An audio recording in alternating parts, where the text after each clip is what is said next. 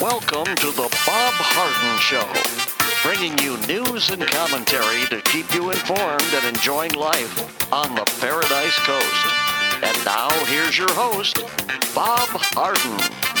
Good morning. Thanks so much for joining us here on the show. It's brought to you in part by the good folks at Johnson's Air Conditioning. Johnson's Air Conditioning is Naples' longest established air conditioning company. They take care of our air conditioning. They'll do a great job for you. Just visit the website and give them a call, johnsonsairconditioning.com. Also brought to you by Life in Naples magazine. Be in the know and stay up to date by reading Life in Naples. The website is lifeinnaples.net. We have terrific guests for today's show, including William Yeatman, research fellow at the Cato Institute. Lots to talk about with regard to the infrastructure saga. We'll visit with Michael Cannon, director of health studies at the uh, Cato Institute. Jack Wert is the executive director of the Naples Marco Island Everglades Convention and Visitors Bureau. Big news in terms of increase of uh, uh travel and uh, uh, visitation here on the Paradise Coast. And then uh, Dave Bego, the author of The Devil at Our Doorstep, will be joining us as well. It is May the 21st, and on this day in 1881 in Washington, D.C., humanitarians Clara Barton and Adolphus Solomons founded the American National Red Cross, an organization established to provide humanitarian aid to victims of war and nat- natural disasters in congruence with the uh, International Red Cross. Barton was born in Massachusetts in 1821, worked with the sick and wounded during the American Civil War, and became known as the Angel of the Battlefield for her tireless dedication. In 1865, President Abraham Lincoln commissioned her to search for lost prisoners of war, and with the extensive record she had compiled during the war, she succeeded in uh, identifying thousands of Union dead at the Andersonville prisoner of war camp. Andersonville, what a oh, reminding me of the awful treatment of those prisoners. She was in uh, Europe in 1870 when the Franco-Prussian War broke out, and she went behind the German lines to work on international Red with uh, the International Red Cross. In 1873, she returned to the United States, and four years later, she organized an American branch of the International Red Cross. The American Red Cross received its first U.S. federal charter in 1900. She headed the organization into her 80s and died in 1912. So we're visited by angels on occasion. It's nice to see people dedicated to the good works, uh, and uh, certainly she made a difference here in the United States and around the world. Israel and Hamas uh, group that uh, rules Gaza implemented a ceasefire early Friday to end a 11-day conflict, sparking wide celebrations in Palestinian cities. Israel's Security Cabinet unanimously voted to approve an Egyptian proposal so Egypt, Egypt uh, brokered this for unconditional bilateral truce. Uh, Prime Minister ben, Benjamin Netanyahu's office said in the text message the ceasefire took effect at 2 a.m. this morning to end fighting that devastated large swaths of the Palestinian enclave and sowed chaos in Israel while the Israeli military dealt a body blow to Hamas's military infrastructure, the group's armed confrontation with Israel has scored its points domestically, where it is seen as more effectual fighter against Israel than the rival Palestinian Authority, based in the West Bank and headed by President Mahmoud Abbas.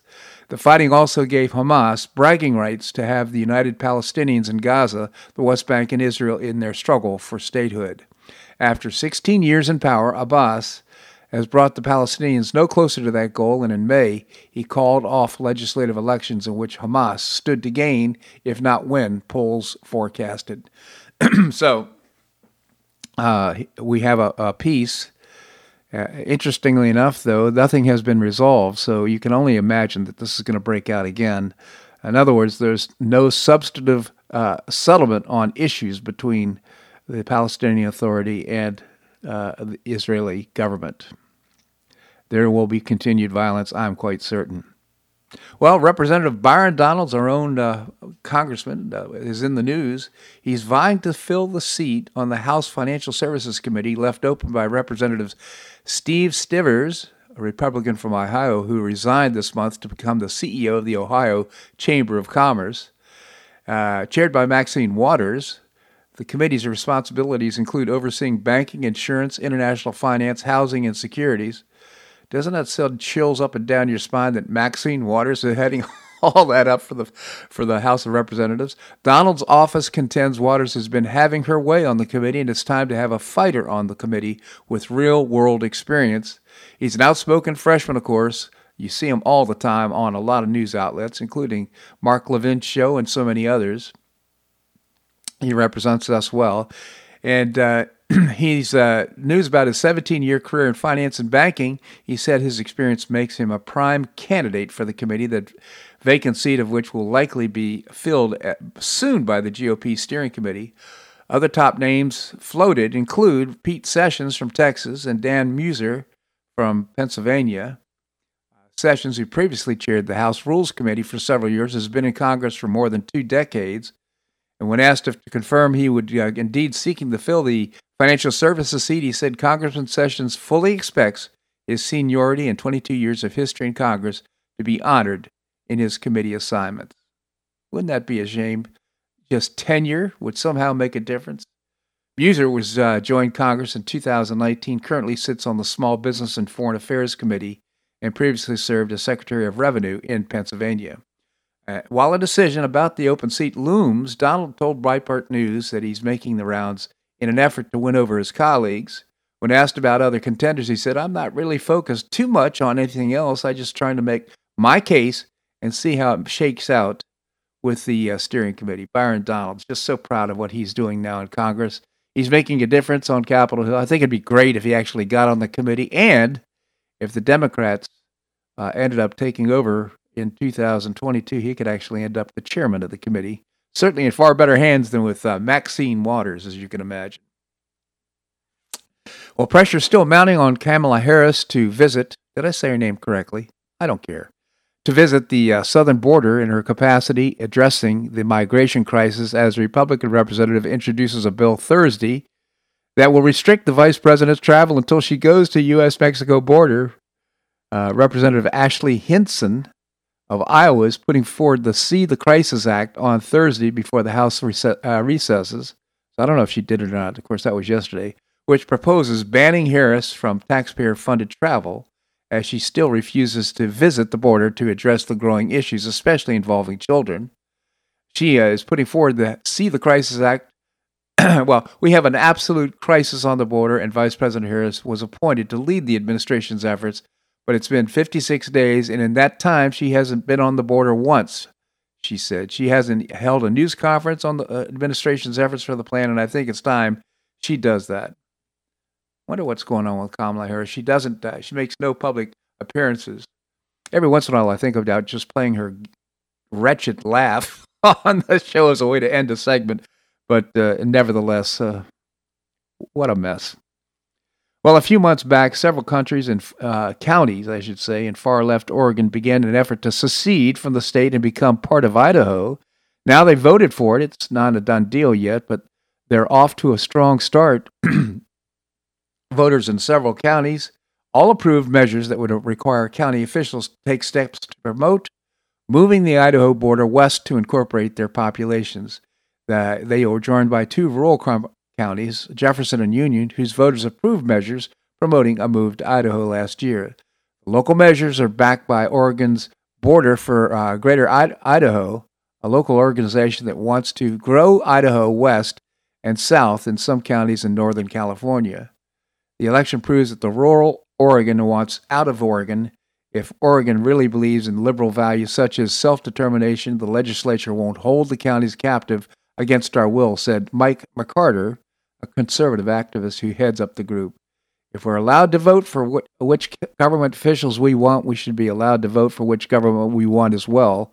The government of Oregon has ignored these people for years, and who can blame them for wanting to leave? I mean, I certainly understand that. This same battle, by the way, goes on in uh, western Maryland, a conservative area that doesn't want to be part of the progressive state of Maryland. They would like to join uh, uh, West Virginia, I believe.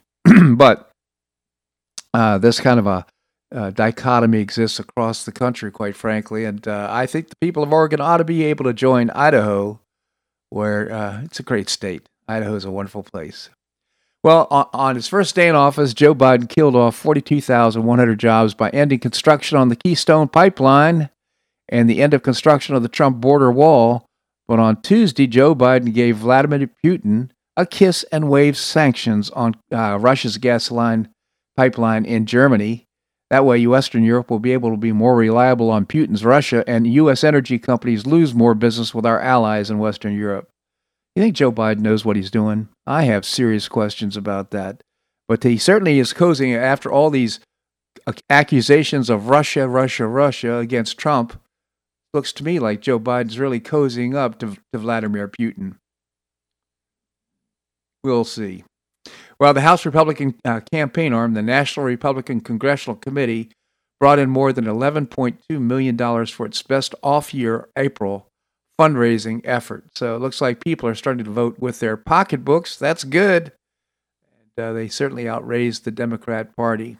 We got a lot of work to do, folks. Uh, there's uh, these people are the, the Democrats are tearing up the country. This segment of the show brought to you by the good folks at Johnson's Air Conditioning Naples longest established air conditioning company. Visit johnsonsairconditioning.com. Also by Life in Naples magazine. Be in the know and stay up to date by reading Life in Naples. The website is lifeinnaples.net.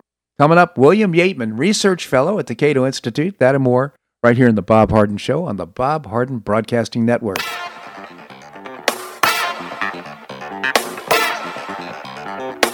Stay tuned for more of The Bob Harden Show here on the Bob Harden Broadcasting Network.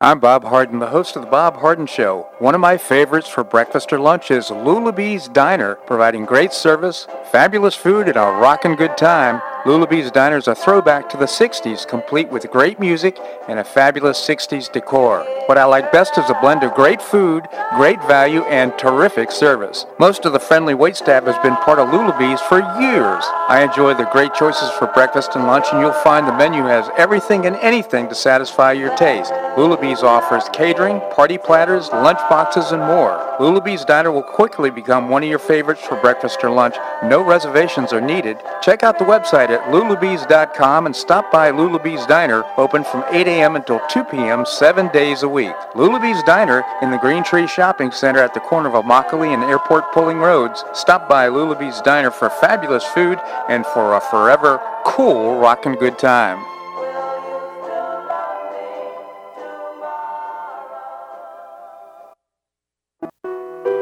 Did you know St. Matthew's House operates the only emergency homeless shelters in Collier County? St. Matthew's House provided more than 500,000 hot meals to those in need last year, and since 2010, 527 men and women have graduated from the St. Matthew's House Justin's Place Addiction Recovery Program. For over 30 years, St. Matthew's House has provided innovative solutions to fight homelessness, hunger, substance abuse, and poverty in Southwest Florida. And you can help St. Matthew's House in this life-transforming work by patronizing the St. Matthew's House thrift stores, Cafe M25, car wash and detailing center, and award-winning catering operations. For more information, visit stmatthewshouse.org. That's stmatthewshouse.org. St. Matthew's House is a 501c3 not-for-profit organization and does not solicit government funding.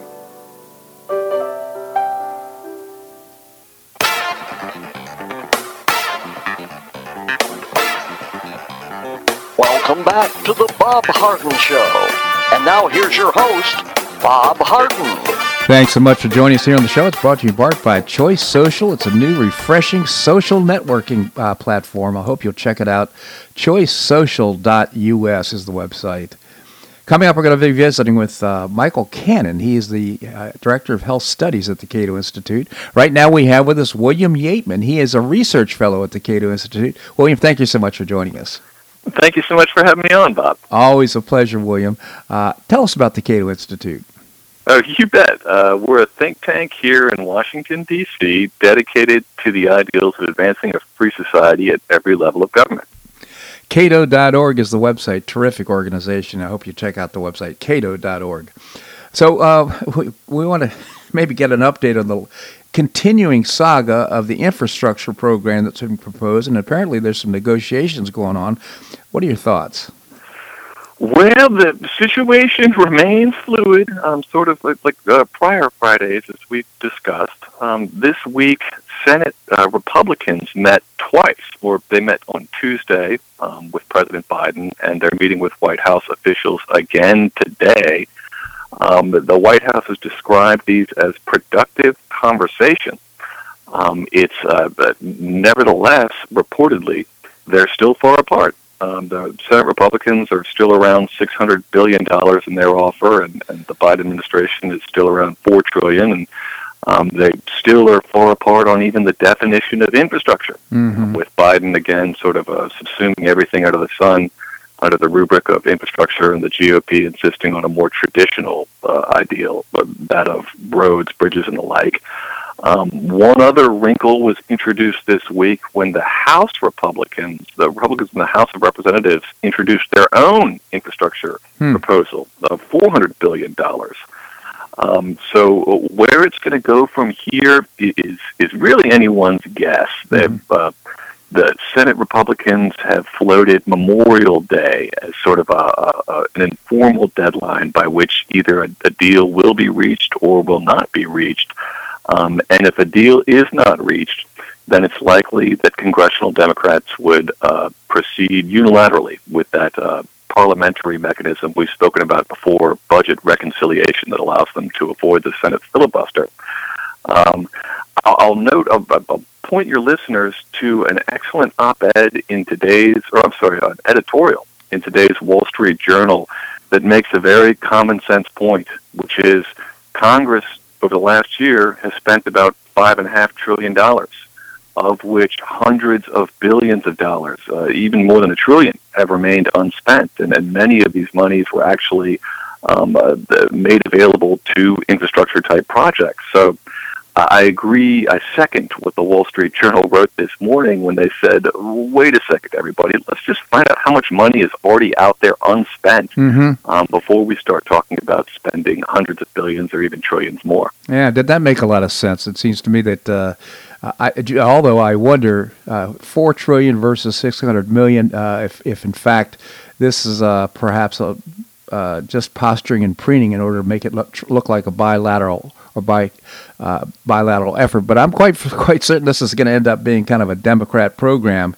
being trying to be pushed through by the Democrats uh, in the House. I, am not sure they can pass it though in the Senate.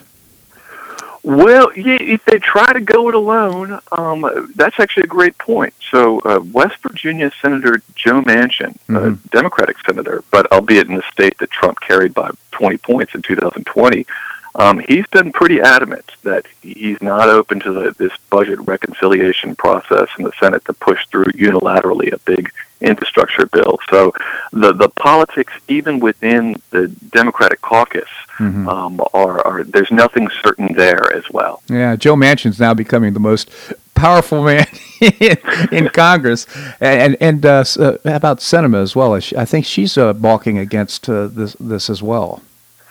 She indeed she has, um, albeit uh, with less of the limelight than say Manchin mm-hmm. has enjoyed. But no, you're exactly right. Mm.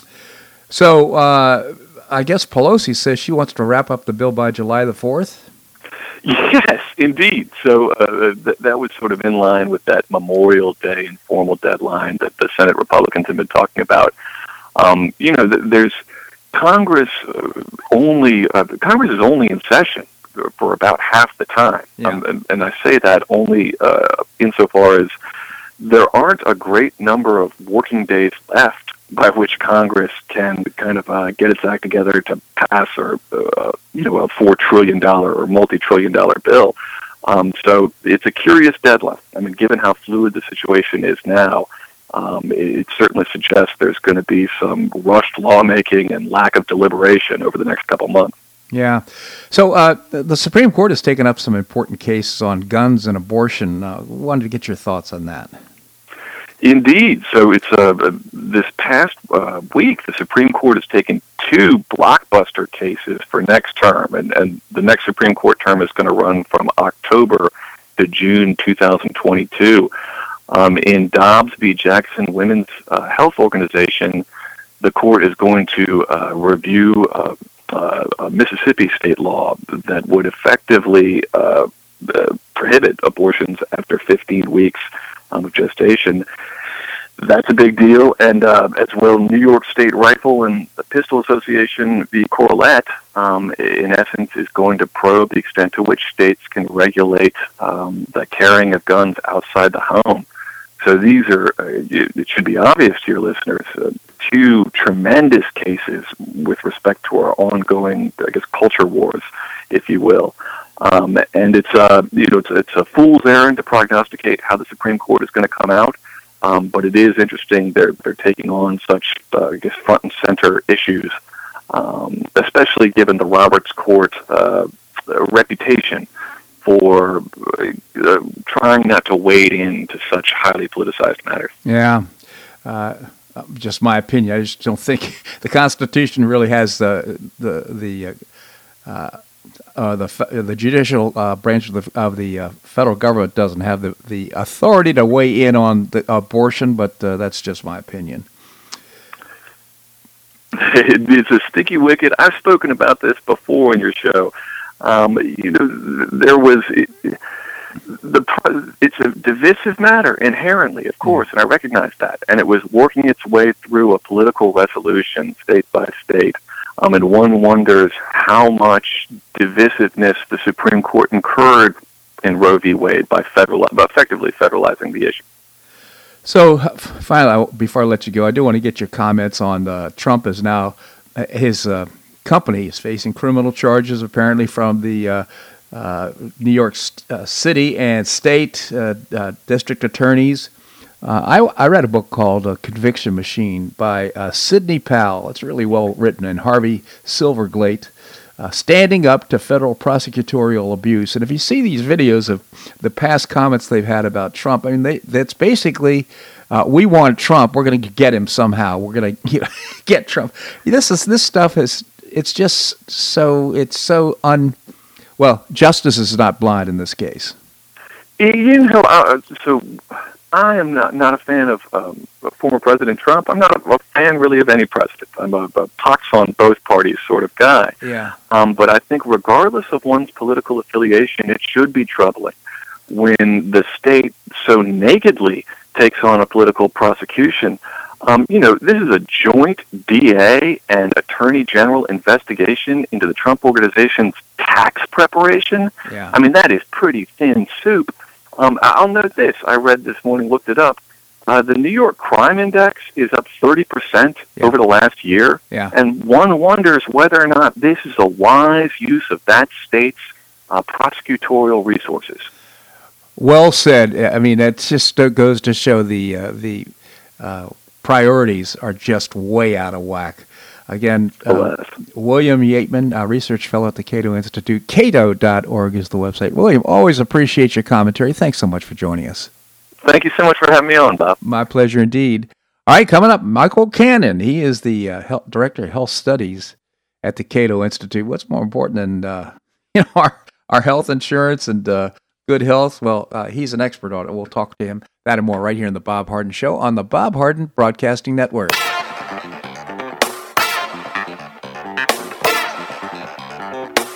Stay tuned for more of The Bob Harden Show here on the Bob Harden Broadcasting Network.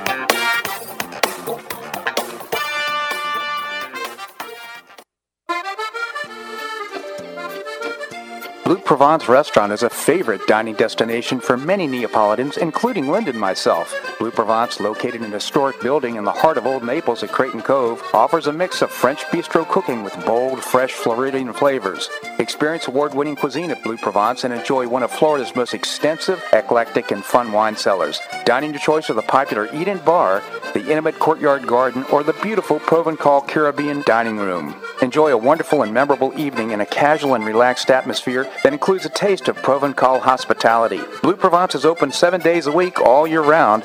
Visit BlueProvenceNaples.com for reservations, everyday specials, and coming events. That's BlueProvenceNaples.com or call 261 8239. That's 261 8239. Blue Provence French Restaurant in the heart of Old Naples.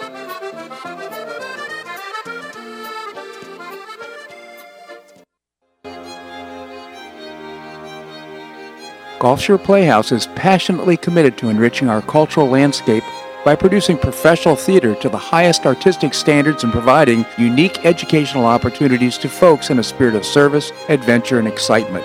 Over the past 15 years, the Playhouse has expanded immensely, outgrowing its current facilities. With dreams of expanding even further in order to better serve the community, broaden the economic impact, and strengthen the cultural fabric of our region, it's time to build and move into a new home. A 44,000 square foot state of the art theater and education center will be built on three acres at the corner of First Avenue South and Goodlette Frank Road, allowing Gulf Shore Playhouse to achieve those dreams. To find out more about Gulf Shore Playhouse, this state of the art performing arts center, and about the season's exciting productions, visit GulfShorePlayhouse.org. That's GulfShorePlayhouse.org. We'll see you at the show.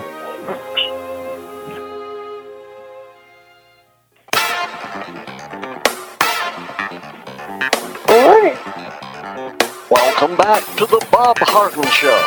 And now here's your host, Bob Harden. Thanks so much for joining us here on the show. It's brought to you in part by Gulf Shore Playhouse. You heard the commercial building a new performing arts center in downtown Naples, and I hope you'll find out more by visiting GulfShorePlayhouse.org. Coming up, we're going to be visiting with uh, Jack Wert, Executive Director of the Naples, Marco Island, Everglades Convention and Visitors, Visitor Bureau. Right now, we have with us Michael Cannon. Michael Cannon is Director of Health Studies at the Cato Institute. Michael, thank you so much for joining us. Thanks for having me, Bob. Great to be back. Thank you, Michael. I understand you testified at a subcommittee at, uh, in the Senate this week. That is correct. The Senate Judiciary Committee held a hearing on hospital consolidations. Uh, uh, uh, there are so many mergers of hospital systems and hospitals and physician practices that the market for hospital services is becoming so concentrated that hospitals are able to jack up their prices even more. Yeah. And the Senate's very concerned about that. And a lot of the folks in, uh, on the committee thought the government needs new powers in order to stop these hospital consolidations, my message to them was pretty simple. You don't need any new powers. Uh, the government just needs to stop encouraging uh, those consolidations, those mergers, uh, in the myriad ways that it already encourages them. That is so interesting. Yeah, I mean, one of the things I've observed is what we're seeing a lot of uh, doctors and practices, medical practice, go uh, go to work for hospitals, and I, it just makes me wonder what the financial pressures might be for that kind of uh, initiative. It's not so much that they're pressures; it's incentives that the government is creating. Mm. You know, the Medicare program pays hospitals more to provide the same service than they pay a doctor. So it it has happened where a patient has been going to a physician practice to get a particular service, going there over and over, but then the hospital acquires that physician practice. The patient keeps going to the same office, getting the same service, but Medicare ends up paying hundreds of dollars of hundreds of dollars more for the, that service than just because that physician practice is now owned by a hospital.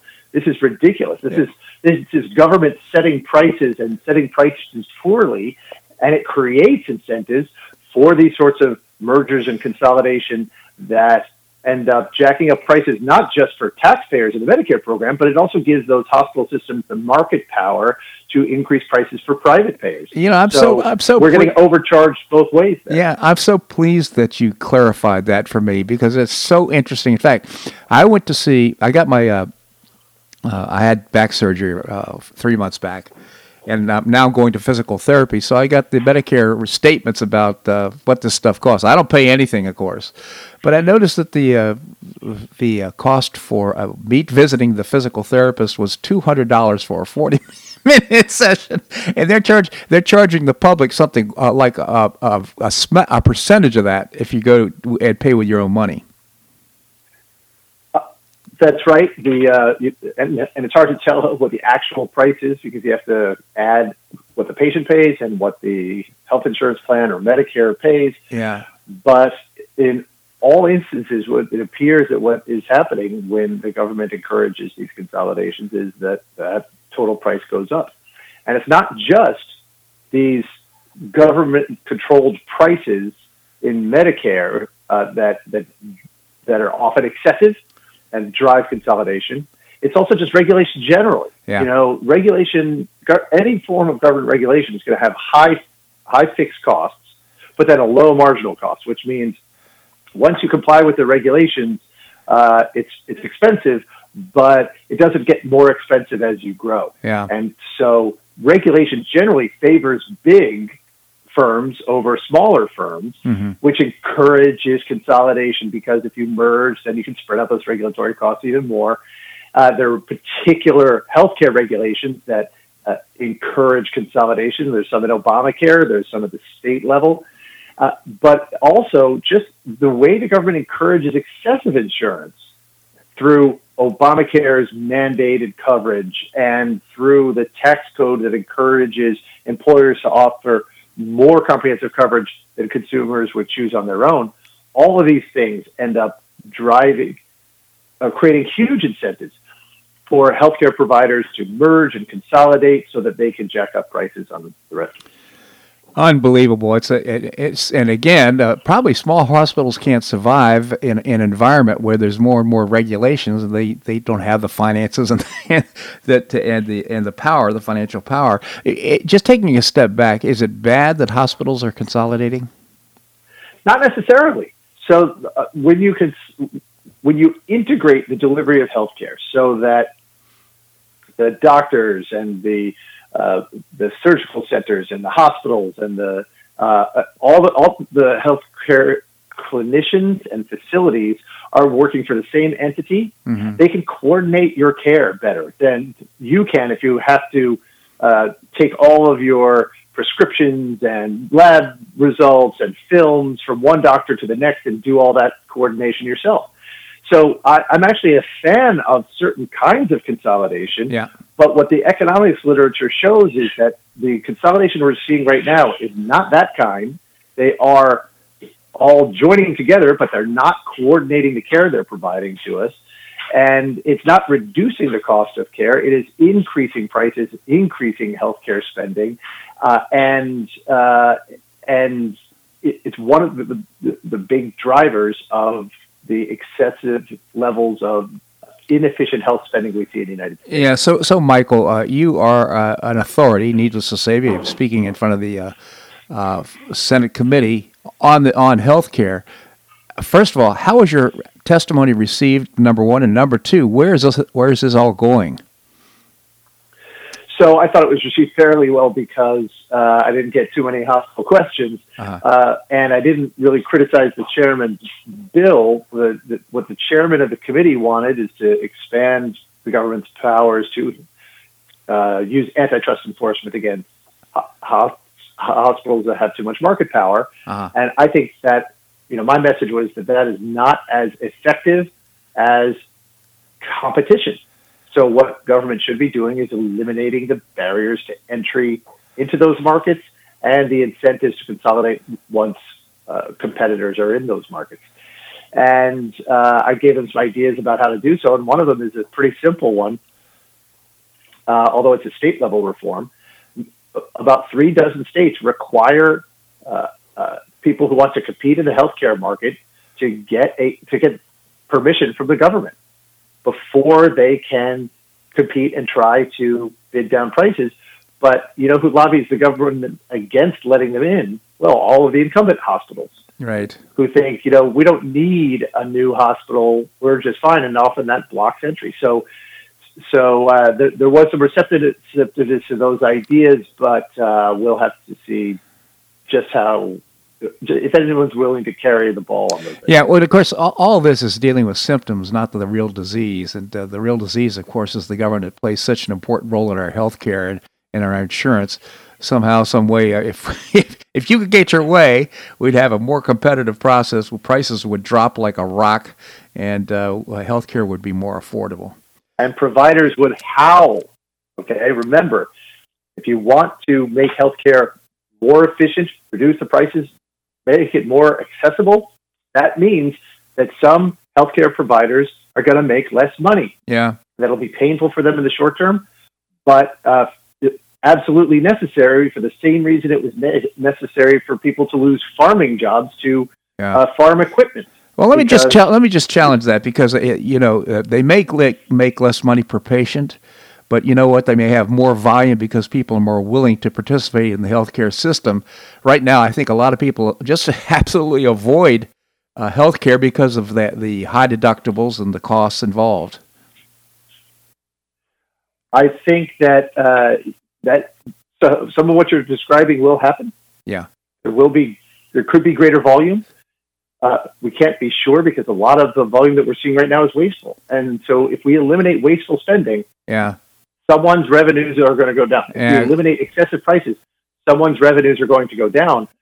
And most of the resistance that you see to to uh, real healthcare reform, yeah, doesn't come from the ideologues uh, who think that government should, should control the healthcare sector uh, they're certainly there. But most of the resistance, at least in terms of the dollars spent, resisting real reform comes from the healthcare industry. Isn't because every dollar of wasteful healthcare spending, every dollar of excessive healthcare prices is a dollar of revenue to somebody. And that somebody has a lobbyist who will fight to protect it. Oh, Mike, I'm so pleased that you've come on the show to clarify some of these issues. I really appreciate your commentary here. Again, cato.org is the website, C A T O.org. Michael, thank you so much for joining us.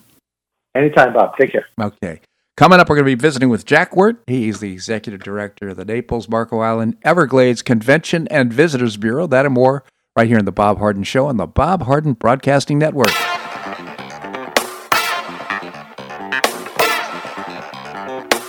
Stay tuned for more of the Bob Harden Show here on the Bob Harden Broadcasting Network.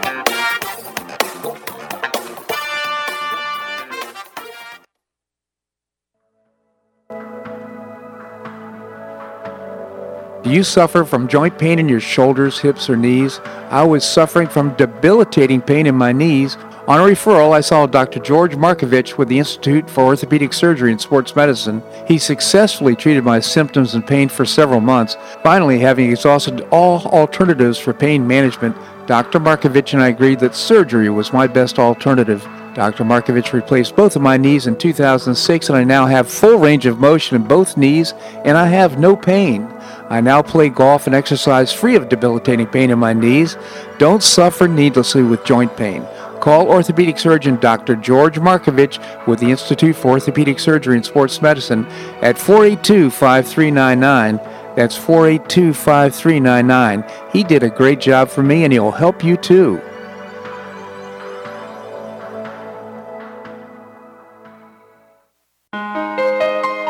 Listen to The Bob Harden Show, so why not market your company to our loyal listeners? Ads are played live on each show and then archived so listeners can hear the show and your ad at their convenience. Each advertising package includes a banner on bobharden.com with a link to your website at no extra charge. Join Lulabee's Diner, Johnson's Air Conditioning, Blue Provence, and many others who advertise on the show. Call me at 598 3889, that's 598 3889, or send an email to bobharden at hotmail.com to design an ad program that's just right for your business and your budget. You'll be pleasantly surprised at the cost and the value. Several advertisers have been with me for years. Find out why by calling 598 3889 or send me an email to bobharden at hotmail.com. You'll be glad you did.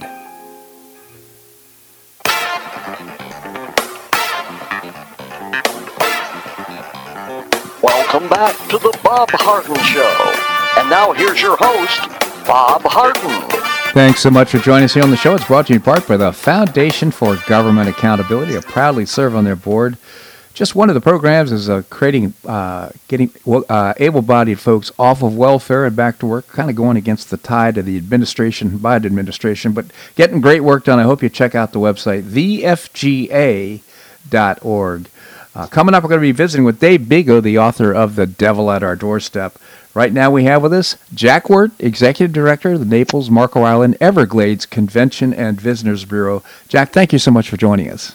My pleasure, Bob. Good morning. Good morning, Jack. Hey, I wanted to have you on the show because I saw the headlines on the Naples Daily News that visitation is up in uh, the Paradise Coast. I just want to get your comments. What are your thoughts? Well, we're certainly very pleased to, to see the, the demand for travel um, getting up and running, but most importantly, uh, that demand to Southwest Florida. We, we've just been really uh, blessed to have a lot of visitors uh, come back, begin to really spend money in all of our businesses again here in Collier County. Um, and, and so that it's just helping everybody to, to get that activity back well, approaching really where we were in 2019, hmm. which is uh, really good. That was a record year for us, and if we can get back to those numbers, I, I think we're going to be fine carrying us through the summer months as well. So, uh, uh, how much does the uh, airport, Fort Myers Airport, uh, ha- the uh, regional airport, have to do with visitation here? Well, traditionally, we will get about 50% overall for the year of our visitors uh, arriving by air. It, it, certainly is seasonal in the, the winter months when it's cold up north. We normally see a lot of folks uh, flying south uh, from our feeder markets in New York, New Jersey, Boston, Philadelphia, uh, Chicago, uh, Milwaukee, places like that that uh, that we really have traditionally gotten visitation. And of course, a lot of that dried up a year ago when air travel virtually stopped, and, mm-hmm. we even got to a point at, at RSW that uh, we had uh, seen that uh, Delta ter- terminal actually closed for a while. Wow. So. Um, what we're seeing now, well, first of all, we saw a lot of people when they started to travel again, we're all coming by car. It was very much regional. Mm-hmm. But I will tell you, in the last month or two, we've really seen an increase in air travel to the point where uh, Fort Myers International Airport, RSW as we call it, um, was up 1,200% over a year ago. Wow. And uh, got actually got a, a um, an award for the fastest growing airport, airport in uh, North America. So boy, is that grateful to, to see for all of our businesses uh, throughout the county. Yeah, you know, uh, a couple of years ago, we were talking about the fact that flights were opening up from uh, places that we normally didn't have visitation for South American, for places in Europe, so forth, have uh, direct flights coming into to RSW. I was wondering, though, if perhaps we actually lost some of those uh, destinations uh, because of the pandemic. Well, yeah, there certainly were a lot that, that stopped running, but it, has been interesting to see uh, United, for instance, added a number of, of new direct flights uh, into Fort Myers. We saw Alaska Airlines start direct service for the very first time from the West Coast from both Seattle and uh, Los Angeles. Uh, those were seasonal flights, and they aren't running right now, but they've promised us they're going to start again here in the fall because they did get uh, really good um, uh, passenger numbers on, on those flights. I, what what has stopped and not returned has been those international flights from like Germany that we have had for over 30 years. Uh, uh, those flights from uh, uh, Dusseldorf, uh, Germany, into Fort Myers, they they stopped because obviously there was no travel from from hmm. Europe yeah, we are hearing that those flights are going to start again uh, uh, next summer. Uh, we're, we're we were hoping for this summer, but it looks like actually they'll start in March of next year. So we'll start getting those European visitors back. They'll find other ways to get here though, uh, because there is, uh, and will quickly as the air service opens up, flights into Orlando and to Miami, and we'll get some of that visitation. Yeah. the Germans love our area, that's for sure. Well, that's that's a great report, Jack. Just wondering about uh, how about uh, convention business? Has that I would imagine it has dropped off significantly. Yeah, it really did. Um, the the direct uh, impact was that early on, right after uh, mid March last year, we saw a lot of uh, cancellations, but also postponements, which was kind of good news in a way that uh, meeting planners were saying, look, I, this is going to be short lived. We'll just move our meeting uh, maybe to later in the summer. That, became one of those creeping delays like we see in airports uh, mm-hmm. where it just gets later and later and later. And uh, those meetings pretty much moved into this year and, and have now been pushed further, probably into the third quarter of this year. We'll start seeing a number of those meetings come back that's really important business for, for our uh, group meeting hotels and it represents about 30% of our visitations. So yeah. Take that plus 20% coming from uh, international that's where the significant drops happen. Yeah, and just to take a step back, I mean this this visitation, this business is so important to the health of our economy down here. So uh, it's it's just really an important topic. final question is: uh, right now the Ritz is going under reconstruction. Uh, they're going to put up an extra tower, and they you know they got rid of the pool and so forth. I would imagine that's going to hurt visitation a little bit. Yes, it will, and uh, it, has been interesting over the past few years. Uh, the, the, the, Ritz group has really invested a lot in the, the beach property. Uh, they actually just finished up uh, a major renovation at the golf resort just a couple of miles away. And um, so they're reopening as the beach club is, is uh, or the, the uh, Ritz uh, Beach Resort is closing for that major renovation. Oh, yeah. They're going to be able to move a number of those loyal Ritz customers to the golf resort. That that'll certainly help some. Um, and although certainly we'll see some some dips in, in uh, not only occupancy and visitation to those pro- that property, uh, but um, it, you know that's uh, that, that, some will be absorbed and, and we'll get a little better. Uh, it, it's things like that, plus the, the now the closing this uh, the actual week of the the Naples Beach uh, uh, Golf Club uh, permanently. That's that's certainly a blow. But I think we've got the capacity uh, to absorb an awful lot of that, and I think uh, our other hotels will absorb at least that that leisure business, uh, group business that they did have. I know will go to some of the other hotels. So yeah. I, I think we've got the capacity, and, and it won't be the major blow that, that we might think it could be revenue is certainly one thing because the Ritz Carlton obviously has uh, the highest rates uh, in, in our area. That definitely will will miss some of that uh, revenue, but it'll only be temporary because right. Uh, the Ritz will be back and, and they'll, they'll reopen as they can. I'm right. sure. And the beach hotel is going to be beautiful when that's re- uh, renovated as well. Oh my, that that, that really, Bob, that's going to truly uh, um, make us a, a luxury destination with two Ritz Carltons on the north end JW Marriott on, on Marco Island, and uh, um, you know another luxury property here. Uh, they're talking about Four Seasons being kind of in the middle of everything. Absolutely. So that's just great news for our community. It is. Jack Wert again, Executive Director of the Naples Marco Island Everglades Convention Visitors Bureau. I really appreciate this update, Jack. Thank you so much for joining us. My pleasure, Bob. Uh, best to everyone. All right. Thank you as well. Thank you. Coming up, Dave Bego. Dave is the author of The Devil at Our Doorstep. We're going to visit with Dave and that and more right here in The Bob Harden Show on the Bob Harden Broadcasting Network.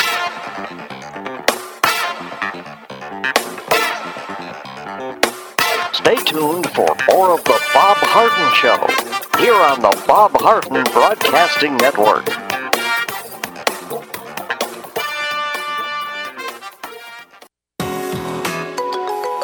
The dining scene in Naples is among the nation's finest. Get a first-hand experience with Naples Culinary Walks. Join a guided food walk with a terrific guide in a small group through elegant Naples neighborhoods known for destination restaurants.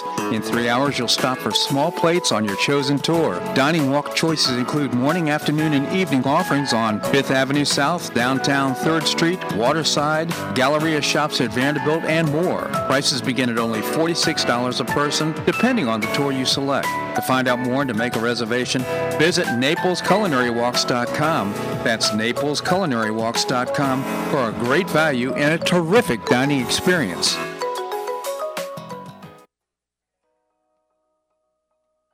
You have an extra auto you'd like to donate to charity? Maximize your tax deduction, support your favorite charity, and help a local child in need by calling Naples Auto Donation Center. Naples Auto Donation Center is a not-for-profit licensed car dealer. Just call NADC at 692-9840 and they'll take it from there. You get a properly documented tax deduction for whatever the vehicle actually sells for. Your designated beneficiary charity gets half the profit after fix-up costs, and the net revenue generated by NADC goes to Friends of Foster Children to provide tutoring and other enrichment activities for foster children the government doesn't provide. And NADC is also one of the few places in Collier County that sells inexpensive cars that actually run to folks who would otherwise not be able to afford one. It's a real win-win. Call Naples Auto Donation Center at 692-9840 or visit the website nadckids.com. You'll be glad you did.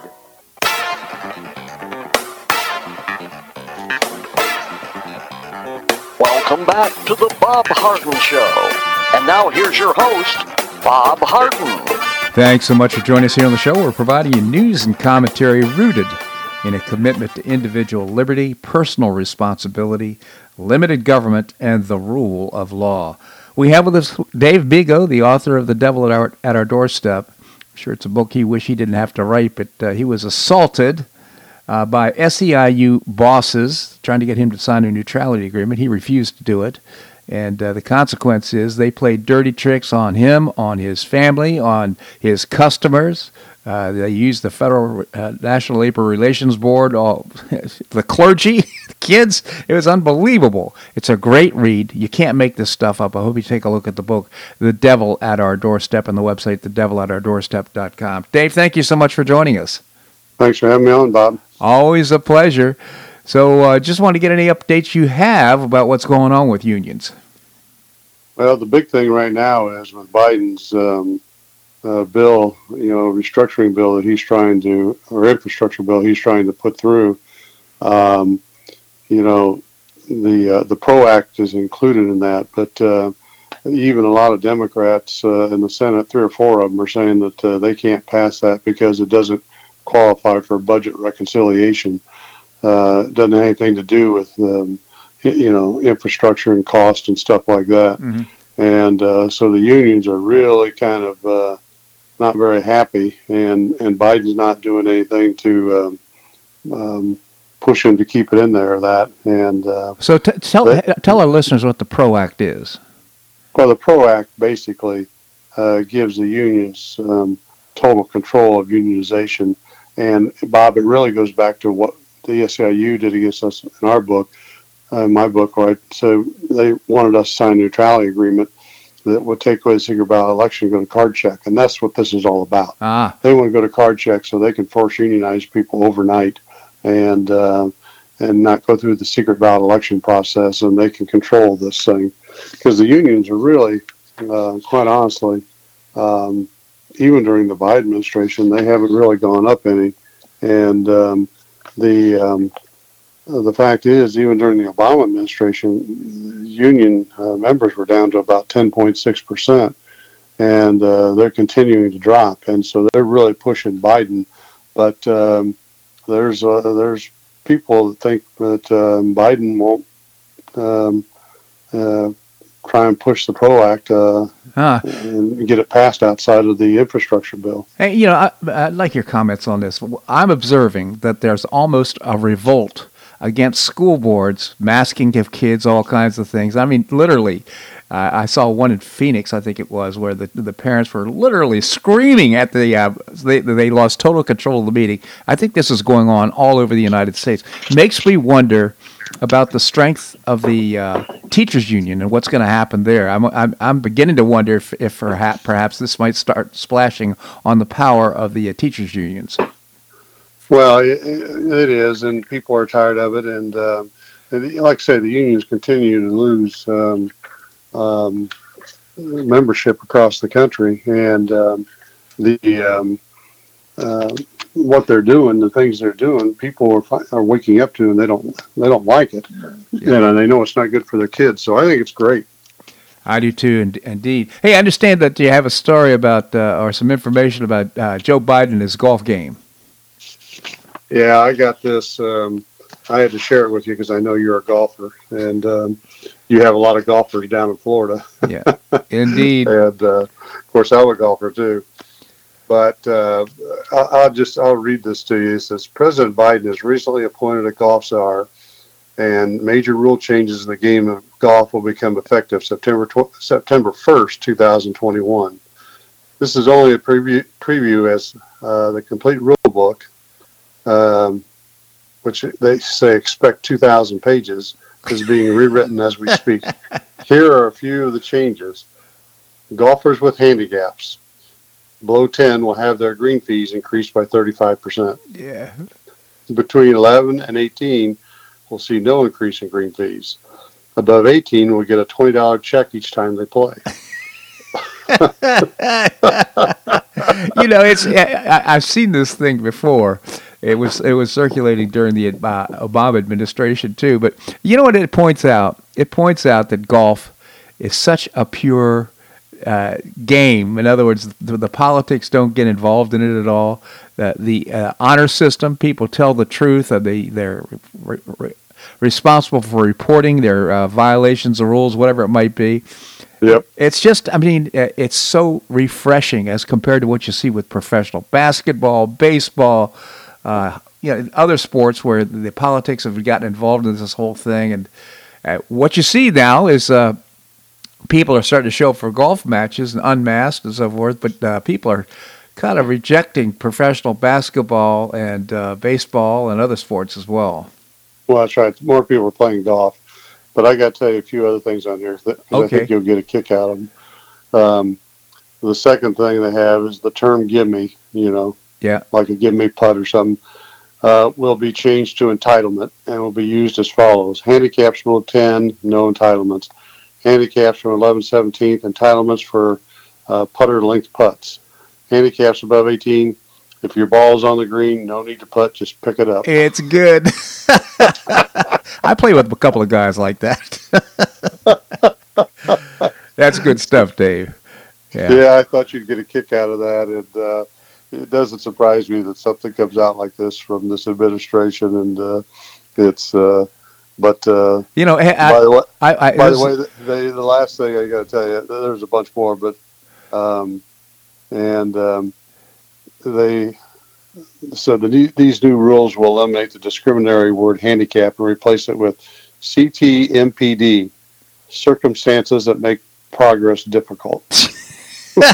that's that's great stuff. By the way, it gives me occasion to, to announce that uh, yesterday I went to see my doctor after back surgery, and uh, I I was pretty well you know, from the previous messages, I thought maybe I'd be put off until August. Well, he gave me full clearance on all physical activity yesterday, so I'm so pleased. In fact, after the show today, I plan to go out and uh, take a few swings with the golf club and uh, see if I great. can't get back in shape. Well, great. Well, I'm glad I talked to you about golf today. Yeah, me too, Dave. So, any other good scoop with regard to union activity? No, it's just uh, the unions are really pushing hard uh, because they've they've fallen and um, you know the number of people they have and uh, or members they have, and uh, they're going to do everything they can. Yeah. Uh, in fact, you know, I, I was going to tell you that they they're um, threatening the Biden administration if they don't pass the PRO Act, and uh, they're also asking asking him to pass some other acts. Um, and of course, they want right to work uh, yeah, all across the country yeah. wiped out. And if they don't do it, he, that um, their support for him and uh, the Democratic Party and uh, 2022 is going to go way down. Well, and not only that, but the pipeline they cut cut that off. Those are union jobs. I, mean, uh, to me, uh, he's just really. I think he's he's offending in so many ways uh, many of his constituents, including the union. So, Dave, you know, I always appreciate your commentary here on the show. Again, I want to point out the name of your book is "The Devil at Our Doorstep." Dot com. It's a great read. All right, that's the website, the devil at our doorstep dot com is the website, and the book, "The Devil at Our Doorstep," is the is a great read. Dave, always well, people should read it because they'll understand what's going on in this country today with the left and the, the unions. Absolutely, Dave. Thank you so much for joining us here on the show. All right, thanks, Bob. Take uh-huh. All right, well, that's a wrap here on today's show. I hope you enjoyed it. Uh, I'm looking forward to uh, Monday's show and a visit with uh, Marc Schulman. You may recall last Monday, uh, we he is in Tel Aviv, and uh, literally uh, there were all kinds of things going on that, and he gave us a report on what's happening with regard to uh, the war that's going over there. Uh, that's now a ceasefire is in place, but I don't th- think it's going to last very long. So Marc Schulman is the founder and publisher of HistoryCentral.com. He'll be joining us as well as Larry Reed, President Emeritus of the Foundation for Economic Education, and Jim McTague, former Washington Bureau Chief uh, for Barron's, Barron's Washington Bureau Chief, as well as author of a couple of great murder mysteries uh, Follow the Leader, and its sequel, Shake the Money Tree. I hope you make it a great day and weekend on the Paradise Coast or wherever you are. Namaste.